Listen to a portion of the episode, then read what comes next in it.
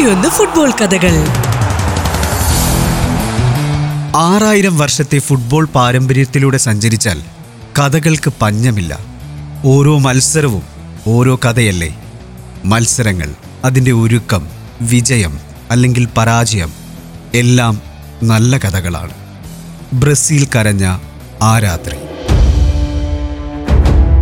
ആയിരത്തി തൊള്ളായിരത്തി മുപ്പതിൽ ആദ്യ ലോകകപ്പ് അത് അങ്ങ് ഉറുഖയിൽ നാല് വർഷത്തിനു ശേഷം ആയിരത്തി തൊള്ളായിരത്തി മുപ്പത്തിനാലിൽ ഇറ്റലിയിലെത്തി ലോകകപ്പ്. മുപ്പത്തിയെട്ടിൽ ഫ്രാൻസിൽ. പക്ഷേ നാം കേൾക്കുന്ന കഥ നാലാം ലോകകപ്പിലേതാണ്. ആയിരത്തി തൊള്ളായിരത്തി അൻപതിൽ ബ്രസീൽ ആതിഥേയരായ ആദ്യ ലോകകപ്പ്. സാവോപോളയിൽ നിന്നും നാനൂറ് കിലോമീറ്റർ അകലെയുള്ള റിയോയിലേക്ക് തന്റെ ജീവിതത്തിലെ മൊത്തം സമ്പാദ്യവുമായി പോകുന്ന ഒബാദെ മസാക്കോ. നമുക്കെന്താ ലോകകപ്പ് ഒരിക്കൽ പോലും ലഭിക്കാത്തത് എന്ന വലിയ ചോദ്യം എല്ലാ ബ്രസീലുകാർക്കും ഉണ്ടായിരുന്നു. ആദ്യ ലോകകപ്പ് ഉറുഗേക്കാർ റാഞ്ചി. അത് സഹിക്കാനായിരുന്നില്ല ബ്രസീലുകാർക്ക്.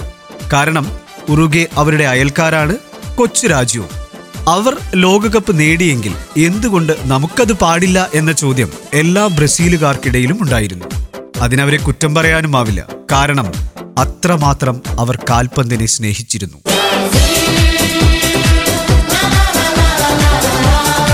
അൻപതിലെ ലോകകപ്പ് സ്വന്തം നാട്ടിൽ എല്ലാവരും മതിമറന്നു. ലോകകപ്പ് നേരിൽ കാണാമല്ലോ. അവരുടെ പ്രാർത്ഥന പോലെ സ്വന്തം ടീം ഫൈനലിലെത്തി. എതിരാളികളോ ബദ്ധവൈരികളായ ഉറുഗെ ആയിരത്തി തൊള്ളായിരത്തി അൻപത് ജൂലൈ പതിനാറിന് ഫൈനൽ. അത് മരക്കാനയിൽ. ഒരു ലക്ഷം ആളുകൾക്ക് അവിടെ ഇരിപ്പിടമുണ്ട്. പക്ഷേ എത്തിയത് രണ്ട് ലക്ഷം പേർ. ഓർത്തു നോക്കൂ ഇത്തരത്തിലൊരവസ്ഥ.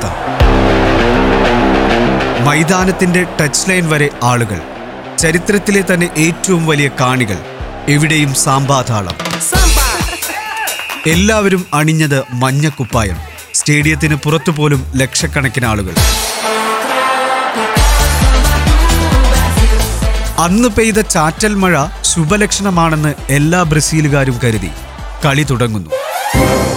ബ്രസീലിന് അവസരങ്ങളുടെ പെരുമഴ. ഗോൾ മാത്രമില്ല. ആദ്യ പകുതിയിൽ പൂജ്യം പൂജ്യം. രണ്ടാം പകുതി ആരംഭിച്ചതും ബ്രസീൽ മുന്നിലെത്തി. ഫ്രൈക്ക എന്ന മധ്യനിരക്കാരനായിരുന്നു സ്ട്രൈക്കർ. സ്റ്റേഡിയം പൊട്ടിത്തെറിച്ചു. ഗാലറിയും ഗാലറിക്ക് പുറത്തും എല്ലാവരും കെട്ടിപ്പിടിച്ചു. ആ ഗോൾ പക്ഷേ ഉറുഗ്വയെ ഉണർത്തുകയാണ് ചെയ്തത്. ജുവാൻ ആൽബർട്ടോ ഷിയാഫിനോ വഴി അധികം താമസിയാതെ ഉറുഗയും ഒപ്പമെത്തി. പക്ഷേ ആ ഗോളിൽ ഒരു കയ്യടി പോലും ഉണ്ടായില്ല. കാരണം സ്റ്റേഡിയത്തിലെ രണ്ട് ലക്ഷവും ബ്രസീലുകാരായിരുന്നു. അവർക്ക് വലിയ ഷോക്കായിരുന്നു ആ സമനില ഗോൾ. പിന്നെ മൈതാനം ശ്മശാനം പോലെയായിരുന്നു. ബ്രസീലുകാർ തളർന്നു. അവസരം കാത്തിരുന്ന ഉറുഗയുടെ സൂപ്പർ താരം ഗിഗിയ ഓടിക്കയറി. ബ്രസീലിന്റെ ഗോൾ കീപ്പർ മോസിർ ബാർബസോ മുന്നോട്ട് വന്നു. ഗോൾ കീപ്പർക്കും പോസ്റ്റിനും ഇടയിലൂടെ ഗിഗിയ പന്ത് വലയിലാക്കിയപ്പോൾ ഉറുഗ്വേക്ക് ലീഡ്. മത്സരം അവസാനിക്കാൻ പതിനൊന്ന് മിനിറ്റ് മാത്രം ബാക്കി. സ്റ്റേഡിയത്തിൽ ഒരു കുട്ടി പോലും മിണ്ടുന്നില്ല. എല്ലാവരും കരയുകയായിരുന്നു. റഫറിയുടെ ലോങ് വിസൽ മുഴങ്ങിയപ്പോൾ ഉറുഗേക്കാർ തുള്ളിച്ചാടി. രണ്ട് ലക്ഷം ബ്രസീലുകാരും ഒന്നും മിണ്ടാതെ സ്റ്റേഡിയം വിടുന്നു.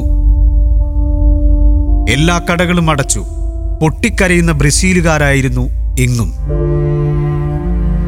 സ്വന്തം മൈതാനത്ത് ബദ്ധവൈരികളായ അയൽക്കാരോട് ലോകകപ്പ് ഫൈനലിൽ തോൽക്കുക എന്നത് ഒരു ബ്രസീലുകാരനും ആലോചിക്കാൻ പോലും കഴിയുമായിരുന്നില്ല.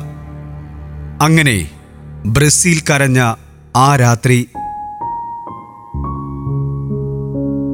അന്ന് പൊട്ടിക്കരഞ്ഞ ബ്രസീലുകാരിൽ ഒരാളായിരുന്നു നേരത്തെ പറഞ്ഞ ഉബാദെ മസോക്ക. അദ്ദേഹം അടുത്ത ദിവസമാണ് റിയോയിൽ നിന്നും സാവോ പോളയിലെത്തുന്നത്. മധുരവുമായി തിരികെ വരുന്ന പിതാവിനെയും കാത്ത് മകൻ കരീസോ നിന്നിരുന്നു.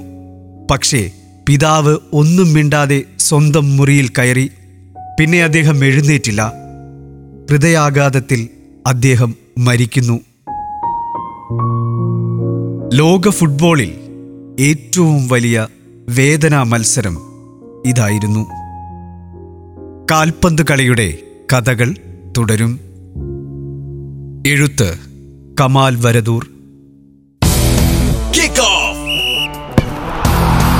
നൂറ്റിയൊന്ന് ഫുട്ബോൾ കഥകൾ